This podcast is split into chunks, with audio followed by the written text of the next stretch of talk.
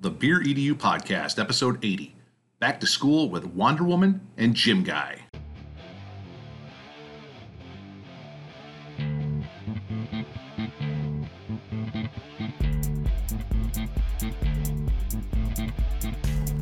Welcome to the Beer EDU Podcast, the podcast for educators that love to learn and share ideas with fellow educators over beers, with your hosts, Kyle Anderson and Ben Dixon.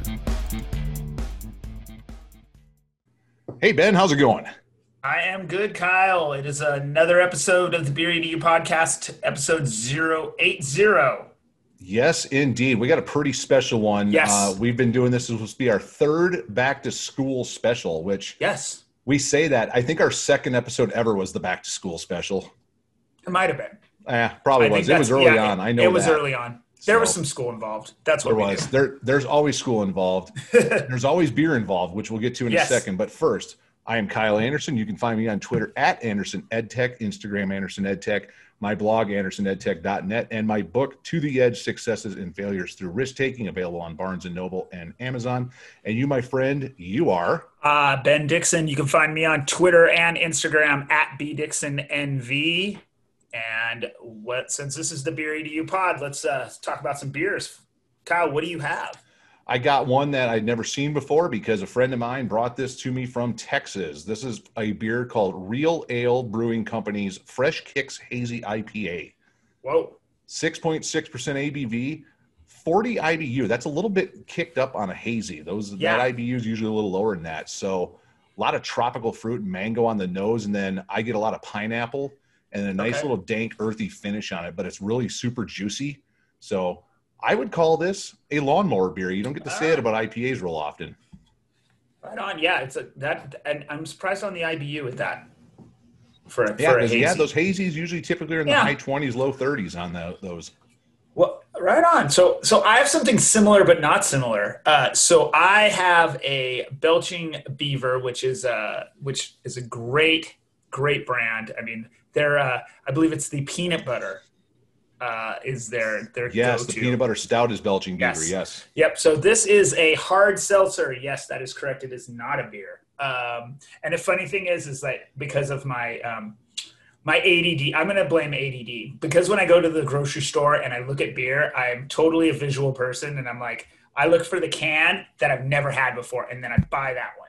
And so I'm like, I bought this, and I got home, and I'm like, oh my god, I bought hard seltzer, and I'm like, oh, this is going to suck. You And bought a craft white claw. I, exactly. I bought Fancy Truly, is what this is. and I, but actually, you know what? It's way better than White Claw or Truly because the reason I don't like those because I feel like they almost have like a chemical taste. Like they try to make them taste like fruit, and I don't. My wife likes Truly, and I, I've had a couple, and I'm just like, no, I just I would rather drink beer. This is actually really good. It's it's it tastes like it tastes like a fruity drink kind of. And it, it's got the same kind of fruit similar to what you're drinking. It's got guava it's got uh, passion fruit. It's uh, 5.5% abv I, I don't even think it has ibus i mean i wouldn't even I can't imagine there being option, IBUs in that. So, So- although there are like sparkling waters out there infused with hop essence, yeah. to where I, I've never had that, which I'm intrigued.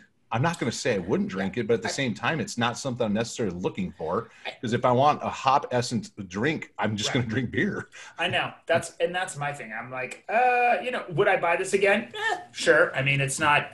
It's it's it's good for a hard seltzer, So, you know, because I'm you know I'm I'm all about low cal too. So you know yeah, that's there why you I go. it.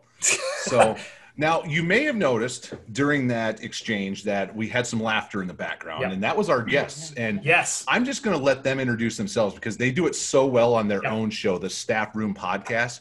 I'm just I'm going to introduce them as Wander Woman and Gym Guy and let them take over from there because they are so classic when they do this. So so Pav, I'm going to turn it over to you because that's that's your job from this point That's- forward. So You are right, Kyle. It is my job. I do go first. So, yes, my name is Pav Wander, and I do make up half of the Staff Room podcast and also the drive. So, uh, we're really excited to be here today. And, uh, and, and you guys talked a lot about beer, and it was really exciting. So, I'm, I'm, I'm glad that uh, I got to have mine here with, with you guys uh, today. So, again, yes, I'm Pav, and I make up half of the Staff Room podcast, and my co-host is here with us. You said you make up half Pav, but ultimately the Hurricane, Chey Cheney, because I'm an athlete, so I refer to myself in the third person for the rest of the episode. um, I only make up uh, 7% of the dynamic duo, and you count for 93%, which is why you always speak first, always funnel us in the right direction, and I will try to comically keep it going just slightly. Perfect. I love it. Yeah, that honestly, that that sounded like the beginning of an episode right there. That that was there you that, go. that was perfect. That's I did much- not coach them ahead of time. I No. did not tell them they had to do this. I just expected it, and it happened. So that this is this is a beautiful thing. People, these are professionals. Yes. so you did Yes. mention you have a beer. So I tell do us have a beer. what kind of beer you got. So I don't drink a lot of beer. I uh, I, I I do prefer the seltzers, and White Claw just came to Canada uh, just not too long ago. So I have been drinking a few of those. But I have a Bose Juice Up New England Pale Ale, and the can tells me that it's it's got hazy notes, juicy citrus, and dank hops. So there you go. Those are always good qualities. Yes. Sounds very similar to what I've got. So Yeah. I did look it up. So yours is running at four and a half percent. So that's um, yeah. Yeah, you A can little put lighter. those away. That's definitely lawnmower style. And then the 25 IBU, Ben, I think uh, some yard work could get done with that beer. Yep, I would, I would, I would definitely drink some of those outside. Now, Chey, on the other hand, though, Yes. he uh, he did not go something light. Uh, Went all in, all in. The, this analysis of the beer is, is phenomenal because you, you spoke for about 30 seconds and I drifted into baseball world. I'm like, oh, look at these extreme analytics. And I tried to make a, a quick connection. So you guys are talking 6%. And I was thinking, I batted 450 in the month of August with the bases loaded. Um, I am drinking, you could call it a G&T, but we know we had a little pre-discussion. That get a little boring. I'm actually having a Sonic, which is the gin, the tonic, and some soda water. So it's not so much sugar because the hurricane doesn't need a lot of sugar to keep going. So I gotta just try to eat a little tonic water for some flavor, but then the soda water. So I'm having a Sonic. So it looks like water, but it's it's not really water. We have it well taken care of. And any professional athlete always wants to have a good Sonic after they've had a workout. So he had to cut back not only on the sugar from the tonic water, but also uh, the malaria must have cleared up from the hummingbird-sized mosquitoes near you, right? So, well, I swat them away with this hat. Yeah, that definitely. So, well, welcome both of you. Thank you so much for taking time out to join us here. So, I've been looking forward to this one for quite a while now because, like we said, Ben, this is our back to school special. is. Yep, yep. Everyone at this point is back to school in some form. We're all in different situations, so I, I'm super excited to hear what what does it look like for our neighbors in the north.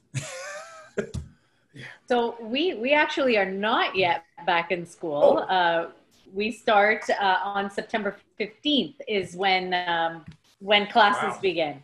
I was supposed to be it was supposed to be September eighth, just after uh, Labor Day uh, is when we normally begin. Um, but it's been uh, it's been delayed by a week. So just to in order to development, but uh, but Mhm. school has not yet started yet. We've got a couple weeks to go to sort of get things in order and, and organized. So then, so then with that, and you talked a little about, so you guys have that extra week. So are they are they giving you professional development to get ready for whatever that's going to look like during that time? So the professional development is only scheduled for uh, three days next week, and Oh, then okay. um, the the rest of the time they're actually using to um, to get some other things in order. So we have uh, some additional funding that's been given to the the boards and to all the provinces actually as very recently. And so to uh, make class sizes smaller, they're Mhm. they're taking all kinds of the the registration data and, and figuring out you know how they're going to make classes smaller um, you know how many teachers are going to be coming in versus not coming in. So a lot of number crunching. We assume new hiring that will likely need to happen um, you know uh, fixing up the hvac systems in the schools Mhm. um, and, and then of course the teachers with their with their classroom setups are, are probably going to need to make a lot of adjustments as well. So all of that will come down to us in the pipeline next week and then we'll have to kind of sort of figure out what to do next So I think what you just said is we're doing seven years of infrastructure reform in four days. Yes, exactly. That's a Pretty sure great that's way to just- put it. Yes. Yep. Pretty Um, much. Yeah, Yeah. Have you talked? We've got about two days of PD lined up, and then there's a gap of about seven days, and and no one really knows yet. And who does really know? But no one really knows exactly what we're going to do. We have certain uh, checkpoints we want to hit in terms of sizing, in terms of social Yeah. distancing, and then you just start to do basic math. Well, our schools aren't big enough. Our schools are overpopulated.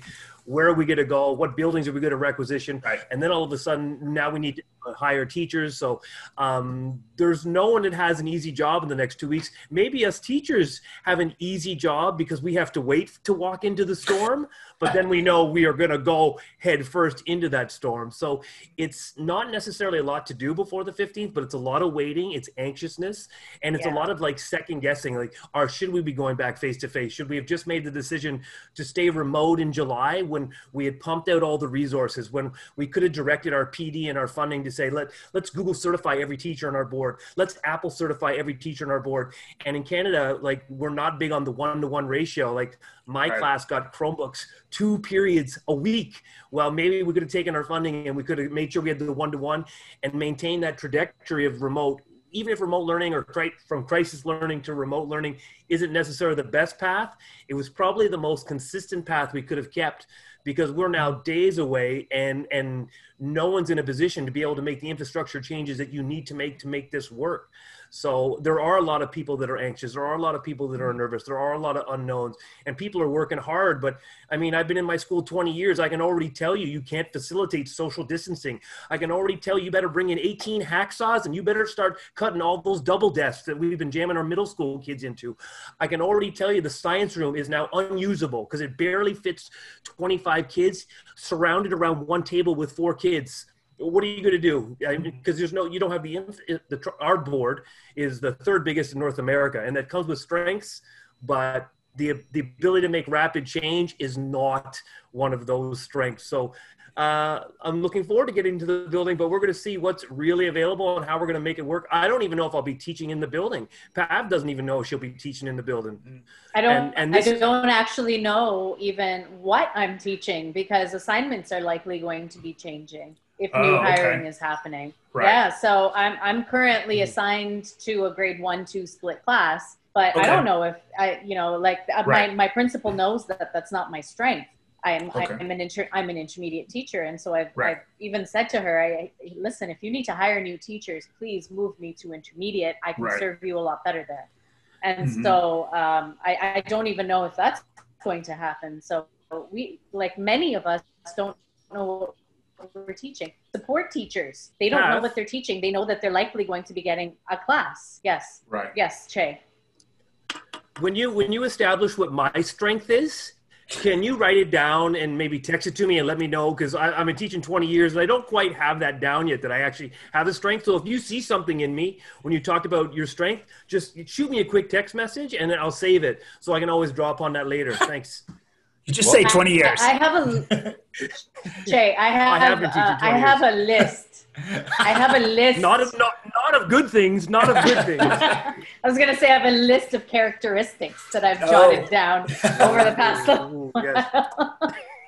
So, Chey, you're saying that you, you don't have these strengths, you're still searching for it, and Still you're in the searching. third largest board, or in the United States, we call it a district. How many students Right. are in that board? what What are we it? in uh, Something our like- board I want to say six hundred thousand, but I don't know if oh, that's. we're, we're six we're 600 plus schools in the district right Oh, sorry. So maybe it's three hundred thousand. Six. Whoa. Okay. Wow. Kyle, 'Cause I Kyle am what are in- you I I guys? did- You're I'm in the five. fifth largest been- district in the United States, and we have 325,000 students. So it's something in that range. Yeah. Yeah. so we're we're probably very similar in size then. So It- Yeah. look it up on the internet real quick. The number you I'm- find first is the number we go with, and, and don't fact check Doing it. Just go with it. Because everything on the internet is correct. We already established. I'm, Well, now, Chey, you also mentioned that you've been in the game now for 20 years. So, what have you been doing in those 20 years besides trying to figure out your strengths? Um, my strengths are one, gym guy. Uh, so I try to build on that. You know, 20 years, and you always think at 10 years you know, but you, you, you don't really know. And then at 11 years, ah, if only, I, I know everything now, I got it. And at 20 years, I've been along around long enough to know that I, I don't know. and that in year 25 i'm going to be so much better than i was in year 20 and so i've been teaching 20 years i've been teaching la and gym almost all that time almost all grade 8 and i can tell you that from the 17th year back to the 13th year, back to the seventh year, there's always an evolution. There's certain core, there's certain elements that make me confident and comfortable, but everything else keeps growing and evolving. And sometimes I hear like, oh, you got to change it up a little bit. I actually, I don't need to change it up. I got a solid base that I'm comfortable in, that I'm confident in. And with that confidence allows me to go off and, and try new things, both in the physical education area, both in the language arts area.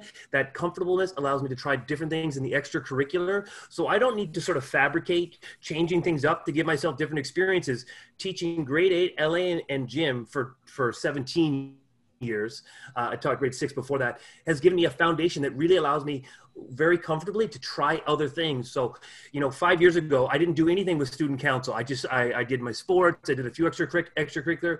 Now I'm in year 20. I still got my sports, but uh, now Pav and I will dive in and we'll do the extracurricular or the, uh, sorry, we'll run the student council. We run the student election. So having that base for 20 years for a long time really allows you to to dabble and try with other things. And I think there's real value in having that good, secure base as a teacher. When you feel very comfortable where you are and what you're doing, it allows you that freedom to go off and do other things. So in 20 years, I feel comfortable enough to know that I, I want to be great every day, I know I'm probably good every day, and I'm certain that in three years I'll look back and say, "Yeah, I didn't quite have it back then." And and I like that. I like that about that teaching. I don't like thinking that I've got it. I like the idea of I'm trying to get it.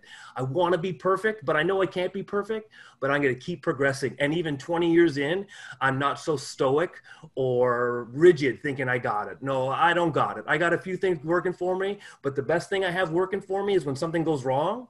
The first question I say is what can I do differently to make this right? And Pav, what about you? You, how long have you been teaching for, and uh, what what have you been doing in your time in the classroom? So uh, my my teaching experience hasn't been as uh, you know as consistent as Chey's has. I've I've sort of been all over the place. I've been teaching for now 15 years. I started off as a grade six teacher and I had a lot of, I, I did probably about five or six years consistently grade six. And then, um, you know, I had a couple of maternity leaves and, and we have the full year maternity leave. So I was off for two years out of the, out of the 15 that I've taught. And, um, and then I, you know, I, I so I've, I've sort of moved around a lot in teaching um, different schools and different assignments um, I really long for that consistency because, uh, as Chey mentioned, it's really nice to have that that part of your day down so that you can sort of dabble in some of the extracurricular and you can sort of um, introduce some new things to your day you know? You're not worried so much about your classroom work. You want to you know you want to try something new it gives mm-hmm. you the opportunity to be able to do that because you're strong with your your curriculum. You're strong with your students and how to build relationships with them. Um, you know when you're moving around from, class to class from school to school you have to get to know new staff members. You have to get to know new administrators uh, new students. Um, and then you know it takes a little bit of time for you to get to know all of those things so that you can start to feel comfortable again with um, with the other stuff. And uh, you know, I've been able to, you know, I've been doing uh, Rotary Science for the past couple of years now. And so that gave me a real opportunity to start like a really great robotics program. Um, and so that was really nice. But now, you know, not only am I moving to grade one, two, but I'm changing schools again. So it's just, you know, a lot of moving around and it doesn't give you a lot of uh, opportunity to be consistent and dabble in other things just because you're administration. So um, that's something that I, I would really like to have for, you know, even five, six years, just a little bit of consistency so I can build on my teaching and uh, learn some new things along the way. I, I think that's a really interesting percent. As someone who's like on his 12, 10th school, I, and I've like K, I've been a case through sixth grade teacher. I've done a bunch of stuff. I, I've never really thought, but that you make a great point, both of you, that like once you get super good at your craft, then you can do your craft and then you get to like plug in those other things and not worry so much about am i just i gotta just get good at doing this so i, I think that is interesting because some people i think right. i think there's a perception sometimes that if you're not if you're not trying new things all the time, you're not really growing. But I, clearly, that's not the case. Chey, like even you know, Chey's been teaching grade eight for 17 years, but that doesn't mean that he's doing the same thing every Right. year, right? So there's an evolution in the way that you're teaching and how you keep things fresh and how you keep things new. Um, you you know you can always fall back on that base, Right. um, which which you don't have when you're changing curriculum, when you're changing grades Mhm. every year, you're changing schools every year. So um, you know it would be nice. It would be nice to just experience that to see how that works, just to just to know. You know, does Right. that actually work? Is my Right. theory right? Pav, you you bring up that great point. Like I can think of like teaching, say, a five paragraph explicit essay, but You what's never know. evolved over time is, is is that part of the curriculum is still core, but Right. it's I've I've modified my pre activities, Mm-hmm. I've modified my during activities, I've modified my post activities. You get new pedagogies, you you embed them in them. So being comfortable with your foundation really allows you to adapt with all the changes Right. with education. Where if you're swapping grades, you've got to learn the base first, Right. and then you can start to adapt all these new pedagogies. But as a middle school teacher, I'm sort of comfortable knowing what's going to work with a fortune or what's not going to work, or I have enough of a base so I'm willing to take that chance with this this new pedagogy or this new resource that comes in. So it's even it's not even about being static. It just gives you such a base to work with when you're so comfortable with your content. You sort of know where you want to go with your with your programming.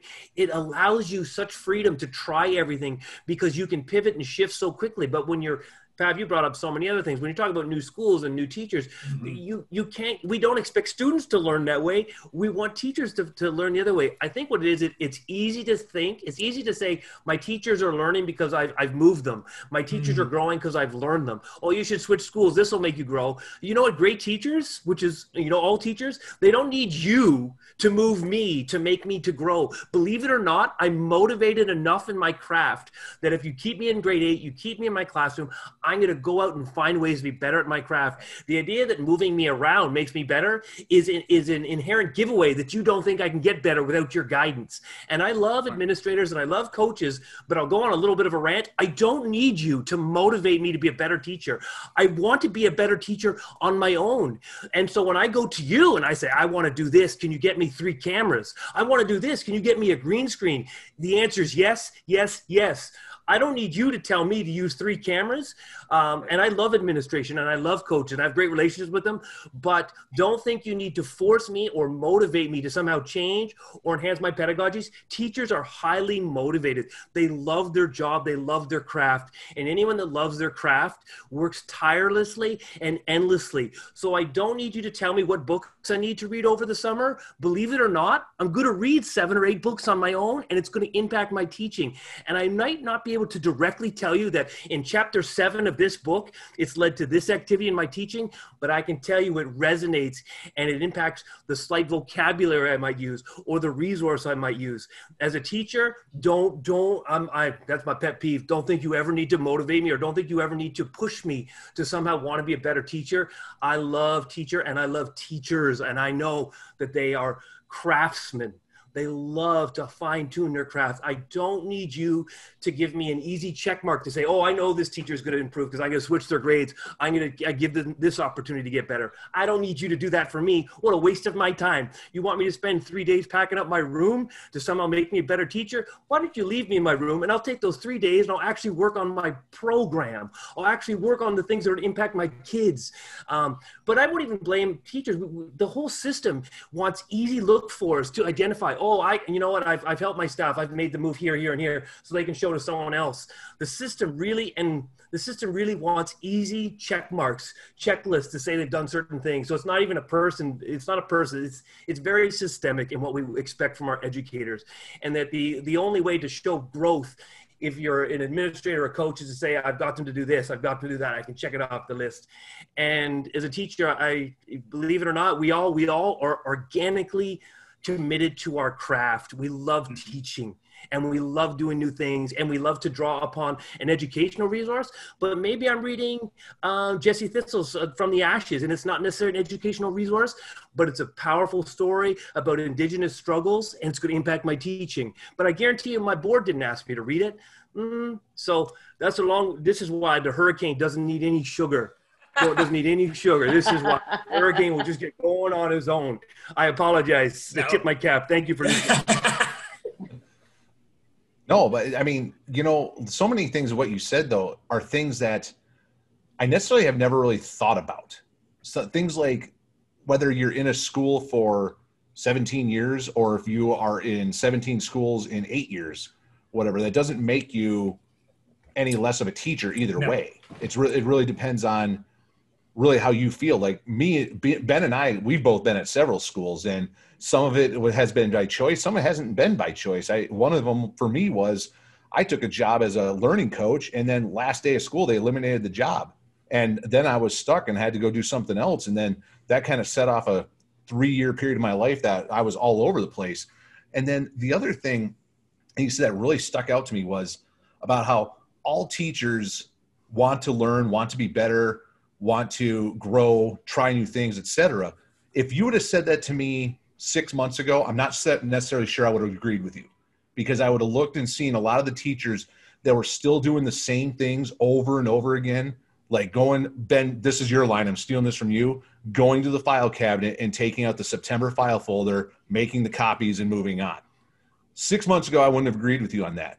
But over this last six months, and especially now, going back to school, I am seeing the teachers, so many teachers that I know, normally would have looked at them, just dismissed them as the ones that were going to do the same thing over and over again. They're doing exactly what you said. They're excited. They're trying new stuff. They're trying to learn. There may be a little bit more complaining in the process, but I get it because this is a frustrating time right now trying to learn stuff, uh, whether it's a new LMS or just teaching online in general, whatever it may be. So I really applaud you for pointing that out because, like I said, six months ago, I wouldn't have agreed with you on that one. Yeah, you know, there's something to be said about that. I mean, none, none of this has been pleasant. Um, nobody has really enjoyed being forced to grow as teachers or forced to try something that you may not be comfortable with. I mean, there are some of us who who were able to sort of grow into that a little bit easier than others because we had some of that background knowledge. Um, and as much as people might have complained about things not working out, everybody has learned from this situation. And I think I would agree with you in that there, there are definitely teachers that were taking the September folder out before before all of this happened. Um, but what I think that this did, and sometimes this happens in education, is there there was a shakeup there was a shakeup and we were forced and uh, and and I think sometimes that that forcing teachers to do something different really gives you a good ways of doing the things that you are doing right now and you could probably enjoy this a little bit better. Um, for us for Chey and myself that kick in the pants came when we started our podcast. And before that, you know, not to we were stagnant in our teaching because we were always continuing wanting to continue to grow, but I think that the professional development that we received since we started podcasting has really been that thing to give us the kick in the pants. So as much as COVID-19 was really, uh, you know, something that forced us to try something different, Chey and I, I think, were forced to do something different as in, in sort of more of a reflective process because of us having to do a little bit more communicating with other teachers, a little bit more research so that we have topics for our podcast or have enough information to talk about for our podcast topics. But um, that for us was our real kick in the pants. And so sometimes in teachers' careers, those those things happen, um, you know, on their own or collectively as a group, which we all experienced in the last six months. So either way, I think I totally agree with you um, that you're right. When teachers are given that opportunity or given that, you know, that sort of push to say we got to change and and we're all going to have to change at one time uh, to do something a little bit differently, it happens, and and people grow with that and whether you like it or not but i'm sure that there are you know every teacher in this last six months has picked up something that they enjoy a little bit better when it comes to the way that they are teaching. So um, whether they want to admit to it or not uh, they might realize that maybe once they're back in the classroom and you know this tool has been amazing. Thank you for the opportunity for me to learn it um, but it, it's going to help them in the future. And so uh, hopefully there's enough of those file folder pulling teachers who recognize that in that reflective process um, along the way to say that yes, it was definitely something that was very good for us.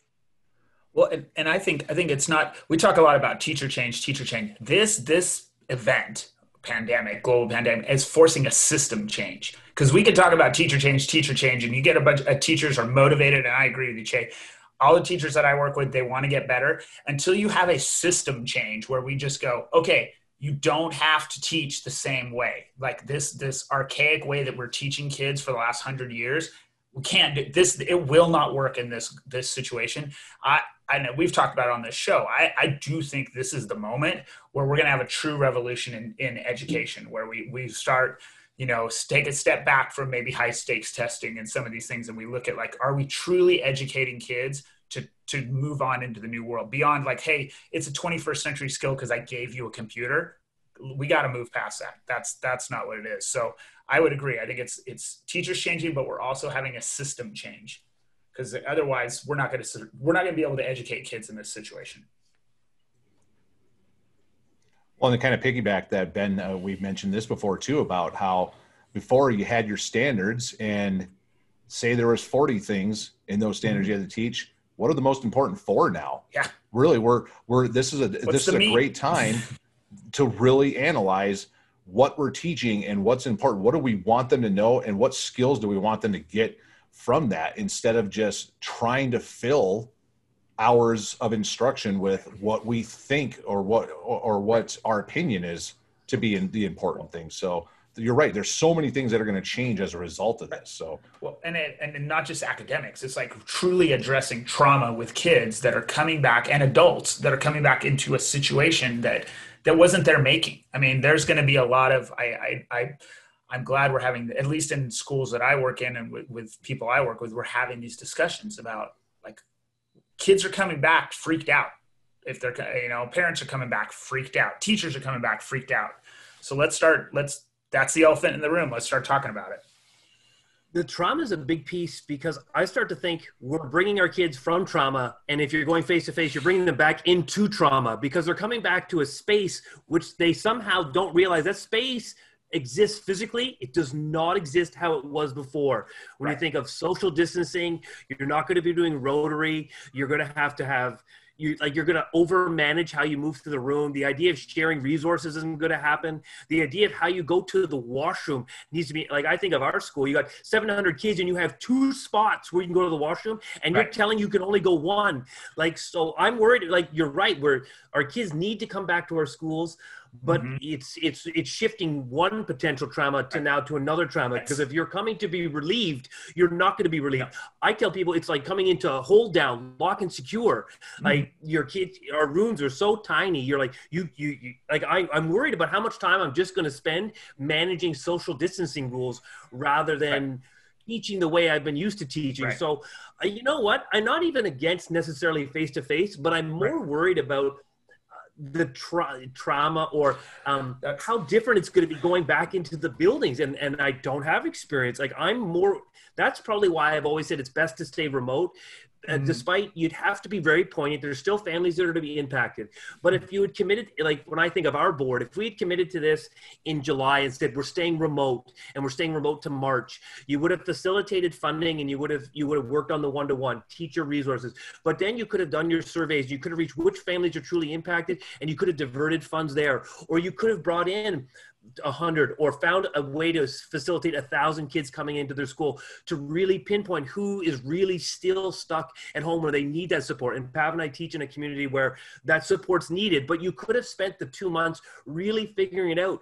When I think of our spending, and I'm not a, a, a numbers guy, but most of our, our funding now is going the last minute to facilitate the hiring of more custodians to clean the building, the hiring of more teachers to facilitate smaller classes. But these aren't sustainable positions. You're funneling money all in at the last second to make this work. But what happens if we go back to sort of a new normal where we don't necessarily need to limit our class, we don't have social distancing? You funneled a ton of money that you could have funneled in two months ago into social services, really supporting the families that are still going to be struggling six months in, making sure all our kids are one to one ratio, whether uh, the board is providing those uh, devices or you're uh, networking with some company to provide a very minimal cost for families, and then a again in, including t- improving teachers along with motivation i want good pd i want you to, to facilitate me becoming an apple certified teacher i want you to facilitate me becoming a google certified teacher And so when I think of the money, maybe I'm wrong because I don't have this expertise, but it's last minute shoving money into areas that are not sustainable that you won't keep. We're going to hire 400 teachers in the next week, but in three years, those 400 teachers will no longer be here. We won't need them anymore. Not that we don't need them, but the numbers won't dictate it. Where I always think, mm, if we had just made that decision earlier, even if it wasn't necessarily the right decision, it's like I think of like baseball, make it a sports analogy. When that ball shoots down the line, just call it fair foul right away. And we don't really have a complaint. But when you wait and wait and wait and wait, and then at the last second you try to correct it. Uh, and so to your point, like when we're talking about trauma, I, I, I appreciate and, and worried and facilitate and talk to families and st- mm-hmm. students about their trauma. But then are we really bringing them from, tra- we're bringing them from a trauma and we're going to put them right. into a new trauma. At least that's what I anticipate because I don't have that experience, but that's what I fear. That and I think you make a great point. I think that that's why that has to be embedded in however we do this. If it's if it's like remote learning, distance learning, if you're doing face to face, if you're doing hybrid, we have to have serious conversations within buildings within with kids about like how are you feeling about this because you're exactly right i mean it is i can tell you in the two weeks that we've been back in school face to face it is way different and some kids are like kind of weirded out by that. And some kids you know the beautiful thing about elementary school kids is they're like whatever it's cool i want to get you know? So I, I, think some of them I, but I, I think some of them still have some of that. I would agree with you that they're still freaked out because they don't you know it's weird to see your teacher with a mask on all day. It's just it's just not normal. Right and if we're talking about even the the younger kids i mean the intermediate students they have some sort of awareness of this, but my six year old is going to be going back expecting to be able to sit and play with his friends. And, uh, you know, he for recess with his uh, brother. He's like, well, I-, I was really looking forward to having recess with my brother, but now I'm realizing that that's, that's not going to be happening. And suddenly he doesn't want to go anymore. Now he's kind of like, well, why do I want to go back to to a classroom where I'm not going to be able to play with my friends uh, that are in other classes because he's going from kindergarten to grade one, so he may not have a lot of friends in his class that he knows, and so you know he's already kind of anxious about all of that, and so you know the our little ones that don't quite understand what's happening, you know these are students that are going going to for the very first time i mean my son is starting grade one and, and he's starting in in a situation where it's, it's going to be very far from normal and he's already anticipating that he's not going to like it. And so that that to me that makes me a little bit sad. And so it's, it's sort of like well you know we kind of want to do the best that we can right now but at the same time we got to understand that a lot of students are going to be coming in not really understanding why things are not normal. And you know i thought everything was fine. I thought we were allowed to go back to school because coronavirus is sort of under control. And so why do we have to do all of these things when it's not? And and our older students yeah they might understand it but the little ones are still going to need a lot of help to understand those things. And so that's sort of where my head is at because that's that's what i'm going to have to really be you know spending a lot of money on especially in the very beginning like you know we're used to sharing these toys we're used to playing with each other and and now we can't do that.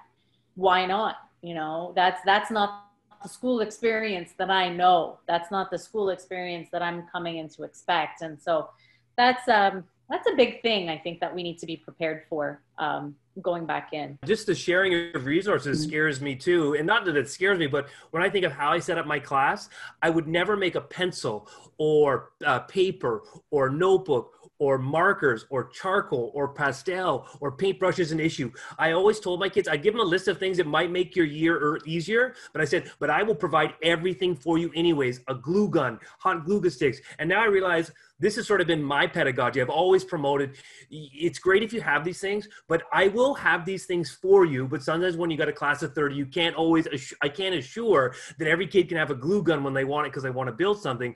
But now I realize that whole foundation of how I teach has to stop because I, I can't share anything. I can't, you, the, the, you, you have to have your glue gun or, or what do I do all of a sudden? Like these are one of the things I'm pondering. Like Pav, when you talk about that, that sharing, I think of how I've set up my middle school class. I would never make a supply an issue. I would always make it that I, you could come to school, you could come to class with nothing and that's fine. If you're a class, I will do everything else to give you everything you need to to jump in all these learning opportunities. But now I realize, and Pav, you know, in our community, not every kid is coming with every supply. There's no way every kid is coming with a supply. They are used to us taking care of them, and and and I'm used to, and I like to, and I want to. I like to build our classroom culture of the teacher will supply whatever is needed. Don't ever feel you can't engage in the learning opportunity because the supply is not there or don't have watercolor paints or you don't have pastels or you couldn't bring in a canvas. Teachers got it. But now I realize I, I what would I do? I've got all these shared stations of supplies. You you can't share it. I even I wonder how do I give out a worksheet? And, and I don't even give out worksheets, but now I'm starting to wonder. We don't have the tech in our school. I can't share supplies. I'm starting to I'm starting to think about worksheets.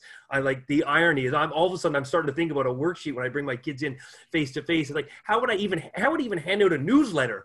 And, am I allowed to hand out to every kid? Do I have to have a stick that puts it on every desk? Can each kid go to the station? Like and and maybe I'm just overthinking it, but these are things where I've never had to think of before. So Pav, when you said that word share, it just triggered off like a lot of the things where we have these shared spaces, this communal spaces where you just think kids can go in. You have your maker space. I have my art cart. I've always made sure no student ever need to bring a supply. And all of a sudden I realized, what can I do? I could give the one student the paint the one time, but it's a one-off.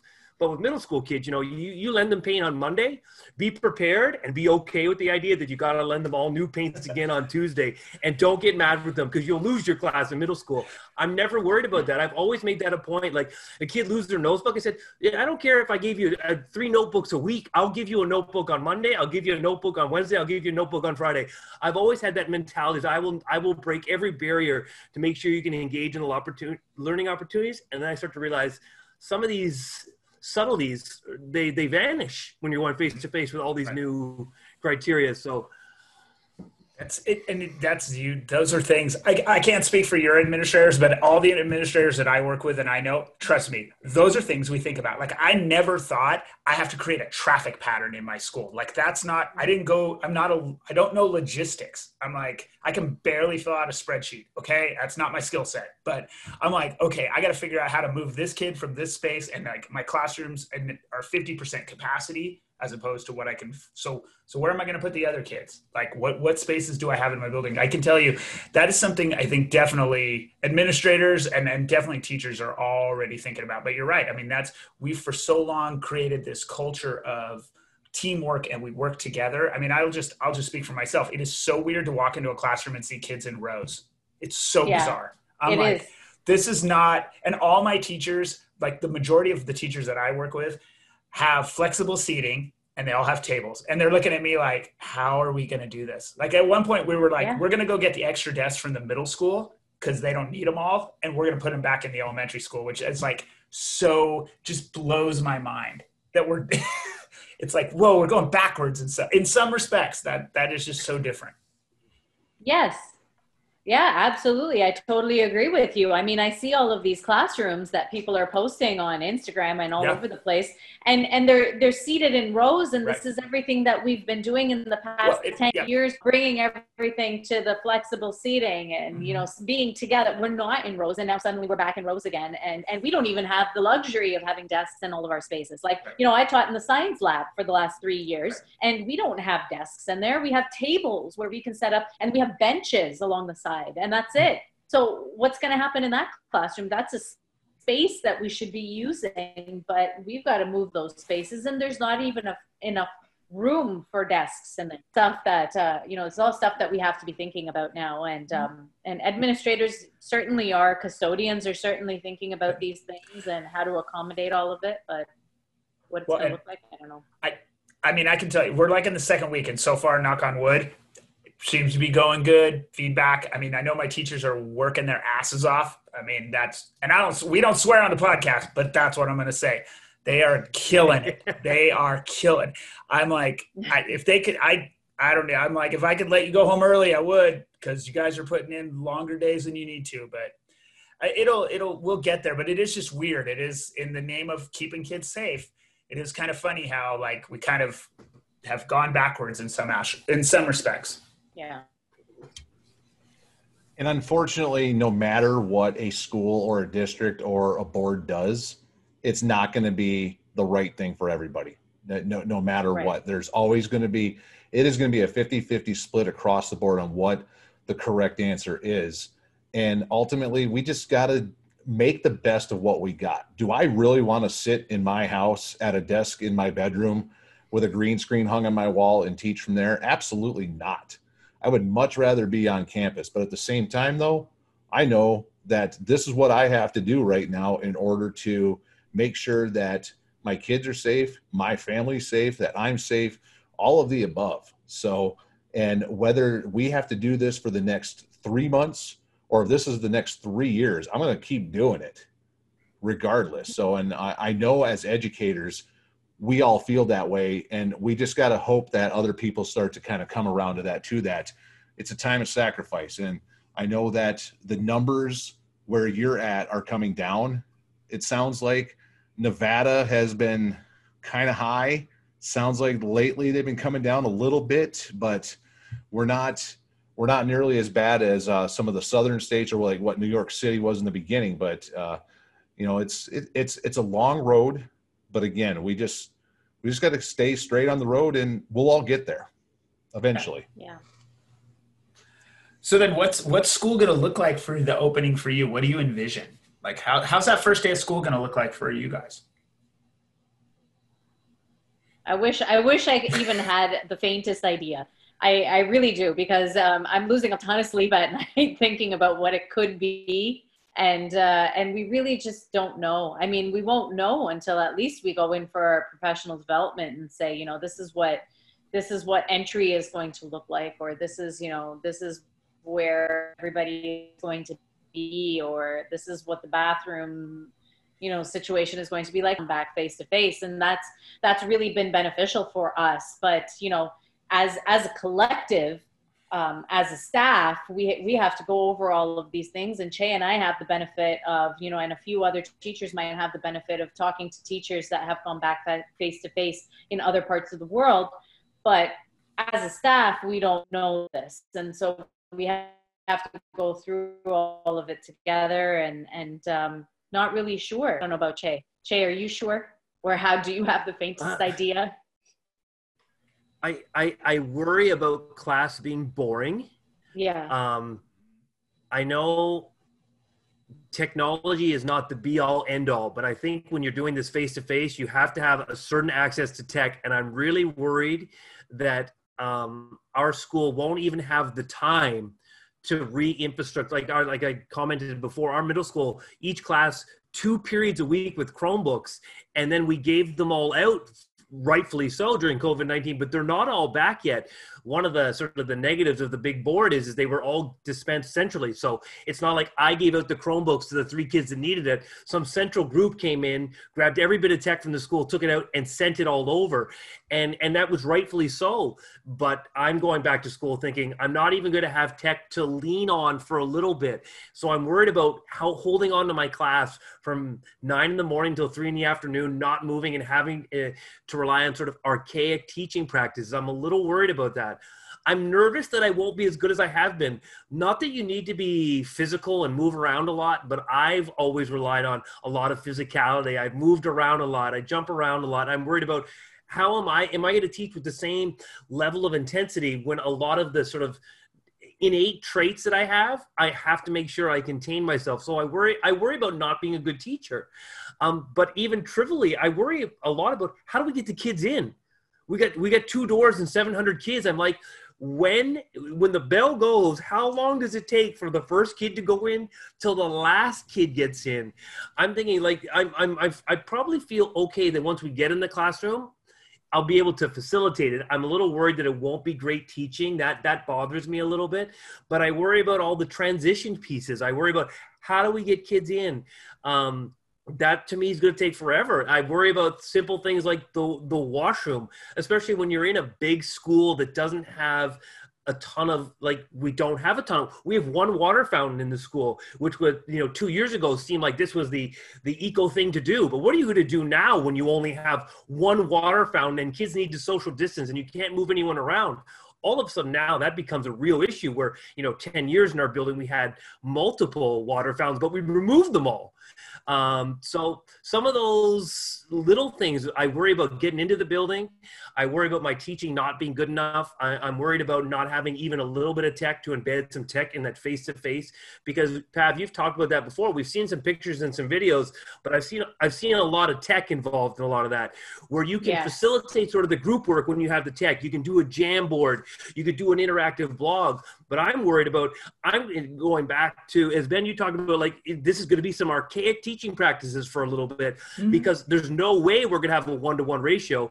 Even if we got all our tech back, even that's not enough to facilitate what mm-hmm. we're going back to. So I'm nervous that I won't be good enough. And the trivial things like water breaks and washroom and getting kids into the building, I just said like, we'll see how it goes. But mm-hmm. 700 mm-hmm. kids through two doors, how long does that take? And then I start even start thinking about scheduling. How do you do your duty schedule? Like, do I walk in with the first kid? Do I let the first kid go and assume they can maintain the social distance and I go in at the middle of the line? Do I go at the end of the line? Do we just position teachers all around? Then I start thinking of your hallway. You got a middle school hallway with four middle school classes. You'd have to bring one class in upstairs by themselves bring them in, and then funnel the next class up because you couldn't facilitate it. So the three and a half hours to get the kids in will be perfect, just in time to send them out for lunch. But we're not sending them out for lunch. We're going to keep them in the room for lunch. In my experience, you'll be fine. Yeah, there, there's so many of these. Yeah. you'll I'm be pretty surprised. sure that there are a lot of these things that are, oh, yeah. yeah, a lot of this is very trivial. I'm sure. But, and, but, uh, and it, I don't think it is trivial though. I think it is the things that te- that everybody's worried about. I think I think that it's not that like I was never concerned about teachers teaching. I was never concerned about it. My teachers are going to teach. They're going to. I was concerned about exactly what Chey's talking about. I'm like, yeah. How? What if I have three kids go to the bathroom at the same time, but we don't know who those three kids are, and then one kid's sick, and then it's like, okay, yeah. well, which kid was it, and who did that kid meet with? I mean, those are the things. That's what wakes me up at night. Not like are my teachers yeah. teaching the content? I'm like, I'm oh. not even worried about that. I'm like, it, but I agree. That is, that is, but that's the kind of stuff that we do worry about. And, and I think that's, it, it seems trivial, I guess, but it is, that's the heart of what we're doing right now. Those are the things keeping people up at night. And I wouldn't have expected anything less for an analysis from the hurricane here anyway. So, anyway, so now you did mention the two of you that you've got the Staff Room Podcast, yeah. and you've got the Drive on VoiceEd Radio. So tell the listeners a little bit about those two things, and then where they can connect with you and find you on the interweb, so they can uh, dive into these nuggets a little deeper. Yeah. So the the staff room podcast is what we started with and we still put out an episode weekly mm-hmm. uh, we started just just about a year ago and so we uh, we just put out we will be putting out our 50th episode this week so we're very excited about that um, and so that is every friday evening we drop the staff room podcast new full length episode we've got a bunch of new um, bonus episodes that we are also releasing now which include author talks our live radio show that happens on VoiceEd Radio. And uh, you can listen to that. There's a VoiceEd Radio app and also the website where, where you can be listening to that live. Friday mornings, uh, right now from 9 to 11 a.m. And but that will be changing when we are back at school. Unfortunately, it is not part of our curriculum to be uh, broadcasting on the radio live. So unless we can sort of work that in, I know, unless we can work that in somehow, we're going to have to change our hours a little bit. Um, before we went remote, we were actually doing that from um, eight o'clock to eight thirty in the morning before school started. So, but I can't imagine going from now a two-hour block down to a half an hour again. So, we'll have to work something out on that at some point. Um, but that is Friday mornings at the at the moment. So please tune in tomorrow morning on the drive, and and you can find us on Twitter. That is probably the best place to get in touch with us. We are at Staff Podcast. That is our main account. We have at the Drive VoiceEd. Myself, I am at Pav Wander, and Chey is at Mr. C Cheney. So those are our Twitter handles, and we are very active on Twitter, and we respond to everybody. So if you are interested, please reach out to us there. Awesome. So I do have a request. I do ask that the next time you do the drive, you need to play Starseed by Our Lady Peace. So that needs okay. to happen. So I, I that is down. that is one of my favorite songs by that band. Oh, um, I finally got to see them a second time a few months ago. They were opening for Bush and live, and my wife and I were two of the maybe maybe 12 people out of the 3,000 there that were actually there for OLP and it was absolutely stunning and amazing. And then got to meet the band, which was even more stunning and amazing. So, but once again, we cannot thank you enough for taking time out to join us. This was very insightful, very entertaining. So, Chey, I will say you do have some strengths. You just don't know them. So, yeah. he does. no, you guys are amazing. Oh, Thank oh, this, you so this much. This is a comedy podcast now, I guess, Ben. So, yeah. So, listeners, after yes. that, we want you to keep this conversation going. So, what we need you to do is you can email us at info at beeredupodcast.com, tweet us at beeredupod, use hashtag beeredupod as well, Facebook at beeredupodcast, all one word. And if you're on Facebook Live for this, thank you so much for participating. Follow yeah. us on Instagram at beeredupod. Subscribe to our YouTube channel at bit.ly slash beeredu YouTube make sure you're following Chey and Pav on Twitter and then also yes. the Drive and uh, the Staff Room podcast. And then send us a voice message using the Anchor app. Leave us a review wherever you're listening so more can find it. And then if you would like to be a guest, our website, beeredupodcast.com, click on the contact and subscription info link, complete the guest form, and we're going to get you on the show. Yeah, and I, I, would encourage you definitely check out their podcast. It's really good. It's it's I, I love what you guys are doing, and and thank you for doing it. Thank you so much, guys. Yeah. Um, yeah. We, we had a great time here with you guys. It's not always that we can drink while we are podcasting. Yeah, that whole school, that whole recording oh, sorry, at school what? thing. yeah, I think I think when I proposed you guys coming on, I think uh, Chey's reaction was, "Wait, I can drink?" Yes. Stop it, Chey. Well, the fun's yeah. not over yet because no, we do no. got one more segment. Ben, what do we do usually at the end? So we're gonna do a learn about it. And I believe Kyle, you have a very special one for our guests. I, t- I tend to try to tailor these to either the beers we're drinking or the yep. guests that we have, and I had to t- I had to cater for the guests. So I went into the history of Canadian breweries. There we for go. This, uh, for this one here. So, so we did. Now this was this is kind of like going with one that we did a while back, where we kind of did the history of brewing oh. in the. United States, where when yep. when English settlers came and brought beer, and then eventually German immigrants as well. So, so similar to the United States, Canada, very rich history with the brewing. Indigenous peoples in Canada, or the First Nations as they refer to the indigenous in the, the north there uh, they were brewing beer like drinks before Europeans arrived. And then in the 1600s, French and British colonists were bringing beer into Canada. So from there, this is where it got really cool. The first recruited, or excuse me, recorded brewery that I could find some info on went back to 1646, and it was started by a Jesuit missionary shortly after the foundation of New France, which I thought was pretty cool. And uh, that uh, because I grew up in Michigan, that was part of New France at one point as well. So that uh, that made the, the, connection a little bit even deeper for me. So the first commercial brewery was in 1688, founded by Jean Talon. I believe I'm pronouncing that right. My French is not what it once was, even though I only took one year of French, so it never was, I should say. But that first commercial brewery was in Quebec City. And this uh, Jean Talon founded this because he was tired of the colonists uh, drinking imported brandy and wanted something uh, that was a little bit more local. So, so uh, started up this brewery in Quebec City, and it was very successful. It uh, they were exporting to the West Indies, even to the French colonies there, but it only lasted five years. But I guess, according to my source here, uh, BeerCanada.com, the remains of that brewery are still in Quebec City you can go there wow. and see this which uh, considering that it hasn't been there since the 1690s i thought that was wow. pretty cool that is pretty cool so now the oldest still operating brewery in canada and also north america this one's a little bit older than the oldest one in america Yuengling. that one's molson molson yep founded in 1786 by John Molson.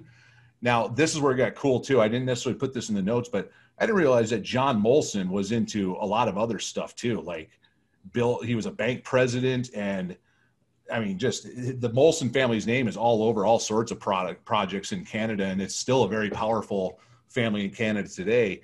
Now, Molson is no longer just Molson; it's with Coors. So, with Molson Coors, they merged together a few years ago. But then you got some other large breweries like Labatt and Moosehead that formed in the late 1800s. As a college kid in Michigan, I drank me a lot of Molson and Labatt. I will say that. So I would I would switch to whichever one was on sale. If it was eight ninety nine a twelve pack for Labatt, that's what I got. So, but the craft beer industry, just like the United States in the 1980s, began to take off. Brick Brewing in Waterloo, Ontario, is credited with being the pioneer of Canadian craft beer. And now, at this point, as of the writing of this article, Canada has over a thousand independent breweries all over the Great White North. Good job, Canada. So, so yeah, it's a little brief, very brief history of brewing Wow. in Canada. I like that. I learned a few things there. That was great. Cool. I don't know if you notice, eh, but we're we're a big deal up here in the north. Yeah. Eh? Like we do a lot of big things. We, we really take care of people. So, well, and I used to always laugh um, because we would uh, go over to Canada after we turned 19 because Yep. you You could can legally have a beverage 19. over there. And Yeah. uh, they would always make fun of the Americans because the beer was a little more powerful, so it didn't take you as many. and then at the Yep. time, the the American dollar, uh, a dollar American got you about two bucks Canadian. So you could go over there with ten dollars American and have a pretty good night. yes. There we so, go. So and then the, the eighty dollar Canadian hotel room that you and your buddies would have to get for the night because you had too many uh, to go home. That that came in handy too. That's right. So I will say the last time I was in Canada though, a few years ago, the Canadian dollar is actually stronger. That was an Yes. expensive trip to Toronto, I will say. Well, I mean, if you could come come back now, it would be a good time too. Yeah. But So I'm sure the flight there would be They're not going to let us not in, you know. Yeah. We're They're from not gonna let Nevada. you- No. yeah, they're not letting. you. Yeah, we're not letting Yeah, any not right now. So, but No, not right now. so may, maybe in a few months. So Yeah, I, I feel like I'd- I'm- crossed. I feel like in the Voxer group or on the podcast one time, you said something about everybody coming together at a lake in Canada somewhere. We'd all just converge and play Yes. beach volleyball. And There we go. beer. Love it. That's Love the that plan. idea. Yep. Awesome. Well, thanks again Yes. so much for joining us. Episode 81 will be next, Ben. Yep, and 81 is coming up. And uh, again, thanks to our guests. Check them out on their social media. Definitely, definitely listen to their podcast. Um, you will not be sorry. Not at all. And listeners, until next time, may the malts and the hops be with you. Right on.